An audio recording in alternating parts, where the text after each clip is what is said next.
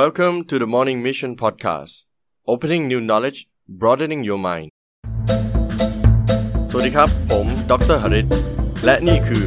The Morning Mission Podcast เปิดความรู้ใหม่ ขยายแนวความคิดของคุณ 9 สิ่งที่ทุกคนควรละทิ้งสำหรับปีใหม่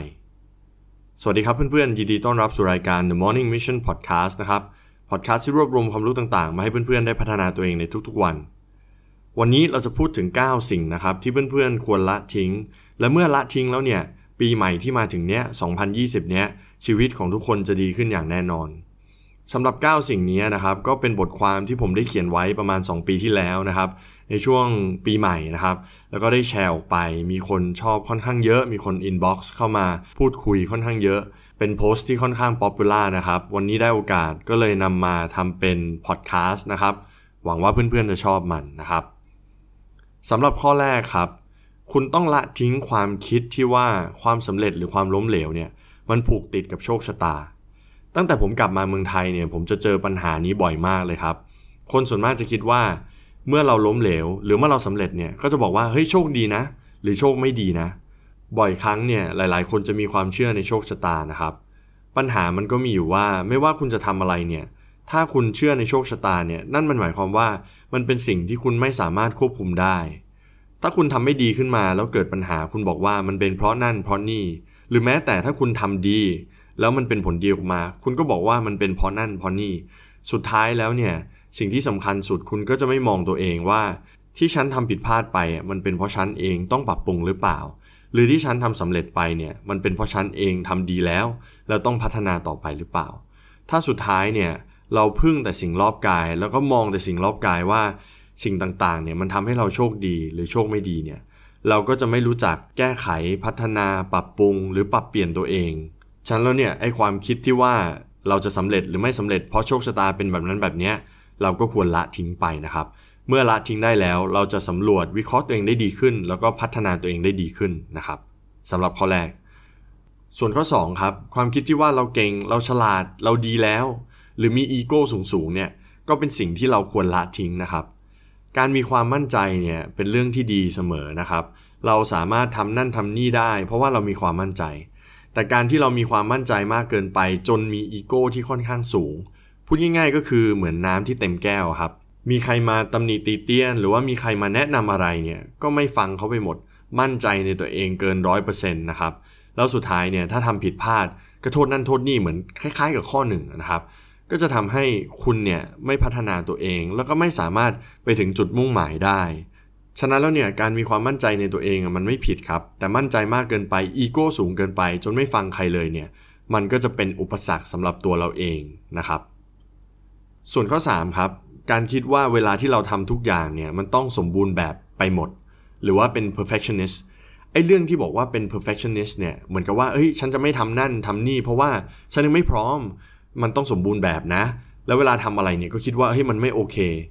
อย่างตัวอย่างง่ายๆนะครับ ผมเขียนบทความเขียน pocket book ทำ podcast อย่างเงี้ยถ้าผมมัวแต่คิดว่าเฮ้ยมันยังไม่ perfect ไม่ควรจะปล่อยออกไปนะ ไม่ควรจะให้คนอื่นอ่านนะ สุดท้ายนะครับก็คงไม่ได้ทำนะครับ หรือว่าถ้าทำจริง ๆ แล้วเนี่ยพอออกมาเราคิดว่ามัน perfect มันไม่ได้ perfect เสมอไปหรอกครับ เราต้องยอมรับ criticism หรือว่าคำวิพากษ์วิจารณ์จากคนอื่น เราจะได้พัฒนาตัวเองนะครับ ฉะนั้นแล้วนะครับเราต้องเข้าใจว่าคำว่า perfect มันไม่มีจริงหรอกครับ มันมีแต่สิ่งที่เราพยายามทำให้ดีที่สุด แล้วมันออกมาเป็นยังไง เรามีการพัฒนามันตลอดเวลาก็น่าจะพอนะครับ ข้อ 4 ครับ ความคิดที่ว่าเราต้องเปรียบเทียบกับคนอื่นเสมอไป หรือว่ามองคนอื่นเป็นคู่แข่ง หรืออยากเป็นแบบคนนั้นแบบคนนี้เสมอไปนะครับ ความคิดแบบนี้เราต้องละทิ้งเลยนะครับ เพราะสุดท้ายแล้วเนี่ยสิ่งที่เราต้องเข้าใจว่าทุกคนเนี่ยมีพื้นฐานที่แตกต่างกัน ทุกคนมีตารางเวลาหรือว่ากำหนดเวลาว่าจะสำเร็จแบบนั้นแบบนี้แตกต่างกัน บางคนเห็นว่าการมีเงินเยอะคือการประสบความสำเร็จ แต่บางคนเนี่ยอาจจะบอกว่าการที่อยู่เงียบสงบมีความสุขเป็นความสำเร็จก็ได้นะครับ ฉะนั้นการที่เราเอาตัวเราเนี่ยไปเปรียบเทียบกับคนอื่นเนี่ยที่มีพื้นฐานแตกต่างกันหลาย ๆ อย่างแตกต่างกันเนี่ยมันเป็นเรื่องที่ไม่ค่อยดีเท่าไหร่นะครับ ถ้าเราเปรียบเทียบเรามองเขาว่าเฮ้ยคนนี้เก่งจังทำยังไงให้เก่งเหมือนเขาชื่นชมเขาเนี่ย มันอาจจะโอเค แต่ถ้าเราไปเปรียบเทียบว่าเฮ้ยเขามีอันนั้น แต่ฉันมีอันนี้ทำไมฉันยังไม่มีเขาอายุ 30 แล้วเขามีเงินเยอะแล้ว มีงานดีแล้ว ฉันทำอะไรอยู่ มากดดันตัวเองมาบอกตัวเองว่าตัวเองไม่ดีพอ การเปรียบเทียบแบบนี้เราควรจะละทิ้งนะครับ สุดท้ายแล้วนะครับ เราต้องมองตัวเองว่าเราต้องการทำอะไร เราต้องมองเป้าตัวเอง แล้วเราก็ต้องวิเคราะห์ว่าสิ่งที่เราทำอยู่เนี่ยเราทำเต็มที่ไหมแค่นี้ก็พอนะครับ ไม่ต้องไปเปรียบเทียบกับใคร เพราะการเปรียบเทียบเนี่ย มันทำให้เราเป็นทุกข์และสุดท้ายเนี่ยก็ไม่ได้มีประโยชน์อะไรเลยนะครับ มาถึงข้อ5นะครับอีกสิ่งที่เราต้องละทิ้งก็คือ ความรู้สึกที่ว่าเราจะทำเฉพาะสิ่งที่เรารักเท่านั้น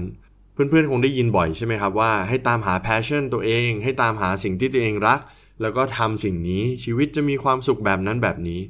ในชีวิตจริงนะครับ ใช่อยู่มันเป็นเรื่องที่ดี ที่เราจะต้องหาสิ่งที่ตัวเองรัก แล้วก็พยายามมุ่งเน้นไปในทางนั้น แต่เชื่อผมเถอะครับว่าในทุกๆอย่างที่เราทำเนี่ยไม่ว่าเราจะรักมันมากขนาดไหน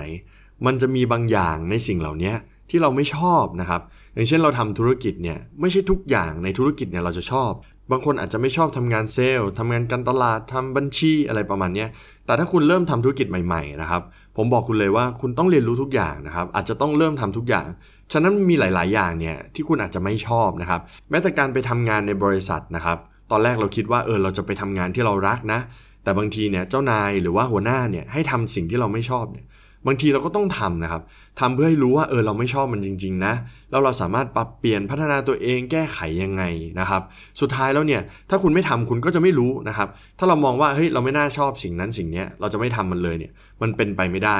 แล้วหนทางไปสู่สิ่งที่เราจะชอบจริงๆเนี่ยบางทีระหว่างทางมันก็มีอะไรที่เราไม่ชอบด้วย ฉะนั้นเราอย่ามี fix mindset หรือว่าคิดว่าเราต้องทำเฉพาะสิ่งที่เราชอบนะครับ ควรจะละทิ้งสิ่งนี้ไป ควรจะเน้นไปที่ว่าอะไรก็ตาม ที่จะทำให้เราพัฒนาได้ เก่งขึ้นแล้วก็ไปถึงเป้าหมาย เราก็ต้องทำมันนะครับ ข้อ 6 ครับ อีกอย่างหนึ่งที่ต้องละทิ้งก็คือ ความรู้สึกว่าต้องรีบลงมือทำหลาย ๆ ครั้งนะครับ แม้แต่ในพอดแคสต์ผมบอกเองว่า การลงมือทำสำคัญมาก ใช่จริงอยู่ครับ แต่การลงมือทำโดยไม่มีการไตร่ตรอง ไม่มีการหาความรู้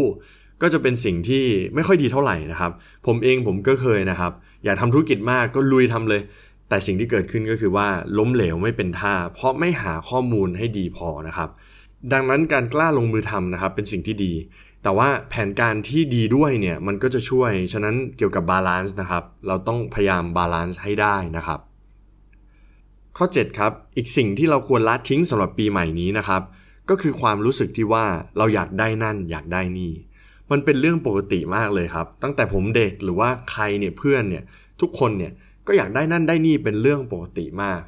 แต่บางครั้งคุณเคยคิดย้อนไปไหมครับว่า บางทีเราอยากได้อะไรบางอย่างมากๆเนี่ยแล้วก็ทำมันทำเพื่อให้ได้มันมาเนี่ย แต่สุดท้ายพอได้มันมาเนี่ย เราก็ไม่ได้อยากได้มันจริงนะครับ ฉะนั้นแล้วเนี่ยสิ่งที่ผมพยายามบอกเนี่ย ก็ไม่ใช่ว่าละทิ้งความอยากได้ไปหมดนะครับ แต่เราน่าจะละทิ้งความอยากได้แบบไม่ค่อยมีเหตุผลเท่าไหร่ เราควรจะมาคิดวิเคราะห์ให้ดีนะครับ ว่าสิ่งที่เราอยากได้เนี่ยเราอยากได้มันจริงๆไหมเราอยากได้มาเพื่ออะไร เราอยากได้มาเพราะว่าเห็นคนอื่นเขามี หรือว่าเราอยากได้เพราะว่าเราต้องการมันจริง ๆ แล้วในระยะยาวอีกปี 2 ปี เรายังจะอยากได้มันอยู่ไหมนะครับ เป็นคำถามที่ช่วงนี้ผมถามตัวเองบ่อย แล้วก็บางครั้งเนี่ยก็ไม่ได้อยากได้มันจริง เราก็จะไม่จำเป็นที่จะต้องแบบไปเหนื่อยไปทุ่มเท เพื่อให้ได้มันมาสุดท้ายแล้วเนี่ยเราก็ไม่ได้ต้องการมันจริงนะครับ การวิเคราะห์ก็เป็นสิ่งที่สำคัญ ถ้าละทิ้งได้ คุณก็จะมีชีวิตที่สบายขึ้นนะครับ ข้อ 8 ครับ คุณต้องละทิ้งความรู้สึกว่าเราไม่ดีพอ หลายๆ คนนะครับจะรู้สึกว่าเฮ้ยเราไม่เก่งเลยทำไมเรายังไม่ได้อันนั้นทำไมเราเป็นแบบนี้ คนนั้นเขาเก่ง แต่ทำไมเราทำไม่ได้ ชอบแบบ put yourself down หรือว่า กดตัวเองลงว่าเฮ้ยเราไม่เก่งเราไม่ดีพอ ผมบอกเลยนะครับว่า เราดีพอสำหรับทุกอย่างแล้วก็ทุกคน ถ้าเราอยากได้อะไร เราอยากเป็นอะไรเนี่ยแค่เราคิดว่าเราสามารถทำได้เนี่ยเราก็ชนะไปครึ่งทางแล้วครับ ไม่ว่าจะเกิดอะไรขึ้นกับตัวเรานะครับ เราต้องยืนหยัดในมูลค่าแล้วก็คุณค่าของตัวเองว่า เรามีดีของเรา ให้มองจุดเด่นของเรา แล้วก็พยายามพัฒนามันไป ส่วนจุดด้อยเนี่ย ถ้าเรารู้ว่าเรามีเราก็ต้องแก้ไข แล้วก็ ลบมันทิ้งไป แต่เราไม่ควรจะมานั่งโฟกัสว่า เราไม่เก่งตรงเนี้ยเราไม่เก่งตรงนั้นน่ะ แล้วก็มาบอกว่าเฮ้ยเราไม่ดีนะอย่างนั้นอย่างเงี้ยผมว่าสุดท้ายแล้วเนี่ยถ้าเราคิดแบบนั้นจริง ๆนะครับเราก็จะเป็นคนที่ไม่ดีพอจริง ๆ ฉะนั้นเราต้องคิดว่าเรานั้นดีพอไอความคิดแบบนี้สำหรับปีใหม่นะครับ โยนทิ้งไปเลย คิดอยู่เสมอว่าเราดีพอนะครับ และข้อสุดท้ายครับข้อ 9 ที่เพื่อนๆควรละทิ้งสำหรับปีใหม่นี้นะครับ ก็คือความรู้สึกที่ว่าเราไม่พร้อมนะครับ หลายๆ คนจะบอกว่าฉันอยากทำนั่น ฉันอยากทำนี่ ฉันอยากเป็นนั่น ฉันอยากเป็นนี่ แต่ฉันไม่พร้อม ฉันไม่มีนั่น ฉันไม่มีนี่ ผมบอกเลยครับว่า ในความเป็นจริงแล้วอะ มันไม่มีใครพร้อมที่จะทำอะไรหรอกครับ ถ้านึกถึงตัวเองนะครับ ครั้งแรกที่เราเริ่มปั่นจักรยานอย่างเงี้ย เราก็คงไม่รู้หรอกใช่ไหมครับว่าเราพร้อมไม่พร้อม แต่สิ่งที่เกิดขึ้นก็คือเราลุยเลย เราจ้ำ เรากระโดดเข้าไปเลย อาจจะเจ็บบ้างล้มบ้างเข่าถลอกบ้าง แต่สุดท้ายเราก็ปั่นได้แล้วก็ปั่นจักรยานเป็นใช่ไหมครับ การทำสิ่งต่างๆก็เหมือนกันครับ เราไม่รู้หรอกว่าเราจะพร้อมหรือไม่พร้อมจริง จนกว่าเราจะได้ลองทำมันจริง แล้วเราก็จะรู้ว่าเราผิดพลาดตรงไหน แก้ไขตรงไหนตราบใดที่เราวางแผนให้ดี หาความรู้ให้ดี แล้วก็มีความกล้าพอที่จะทำมัน แต่ถ้าเรามัวแต่รอให้พร้อมนะครับ สุดท้ายเราไม่ได้ทำครับ ฉะนั้นแล้วข้อสุดท้ายที่คุณควรละทิ้งสำหรับปีใหม่นะครับ ก็คือความรู้สึกว่าเราไม่พร้อมนะครับ และนั่นก็คือ 9 ข้อทั้งหมดนะครับ ที่เพื่อนๆควรละทิ้ง ข้อ 1. ละทิ้งความคิดที่ว่าความสำเร็จความล้มเหลวอยู่ที่โชคชะตา ข้อ 2. ละทิ้งความคิดที่ว่าเรานั้นเก่ง เรานั้นถูกเสมอ มีอีโก้นะครับ ข้อ 3. ละทิ้งความคิดที่ว่าทุกอย่างต้องสมบูรณ์แบบ เพราะจริงๆ แล้วมันไม่มีอะไรสมบูรณ์แบบหรอกครับ ข้อ 4. ละทิ้งความคิดว่าเราจะต้องไปเปรียบเทียบกับคนนั้นคนนี้เสมอนะครับ ข้อ 5. ละทิ้งความรู้สึกว่าเราจะต้องทำเฉพาะสิ่งที่เรารัก เพราะบางทีสิ่งที่ไม่รักเนี่ยก็สำคัญเหมือนกันเราต้องทำมันนะครับ ข้อ 6. ละทิ้งความรู้สึกที่ว่าเราต้องรีบลงมือทำการวางแผนนั้นก็สำคัญนะครับ ข้อ 7. ละทิ้งความรู้สึกว่าเราต้องการสิ่งนั้นสิ่งนี้ เราต้องไต่ตองก่อนนะครับว่าเราต้องการมันจริงหรือเปล่า ข้อ 8. ละทิ้งความรู้สึกที่ว่าเราไม่ดีพอนะครับ เพราะในความเป็นจริงแล้วเนี่ยทุกคนมีดีนะครับ แล้วเราสามารถพัฒนาแก้ไขตัวเองได้เสมอนะครับ และข้อสุดท้ายครับ ข้อ 9 ความรู้สึกที่ว่าเราไม่พร้อม ถ้ามัวแต่พร้อมนะครับ สุดท้ายไม่ได้ทำอะไร ผมหวังว่า 9 ข้อนี้นะครับ ก็จะเป็นสิ่งที่คุณสามารถละทิ้งได้ และผมเชื่อว่าในปีใหม่ปี 2020 เนี้ยคุณก็จะเป็นคนที่เก่งขึ้น และสุดท้ายสามารถไปถึงเป้าหมายที่คุณวางไว้ได้นะครับ ผมหวังว่าเพื่อนๆจะชอบ episode นี้นะครับ ถ้าเพื่อนๆคิดว่ามันดีก็ฝากกดไลค์กดแชร์ tag เพื่อนของคุณในแพลตฟอร์มต่างๆนะครับ และเหมือนทุกครั้งถ้าไม่อยากพลาดใน episode หน้า ฝากเพื่อนๆกด subscribe ด้วยนะครับ แล้วเราเจอกันใหม่ใน episode หน้า สวัสดีครับ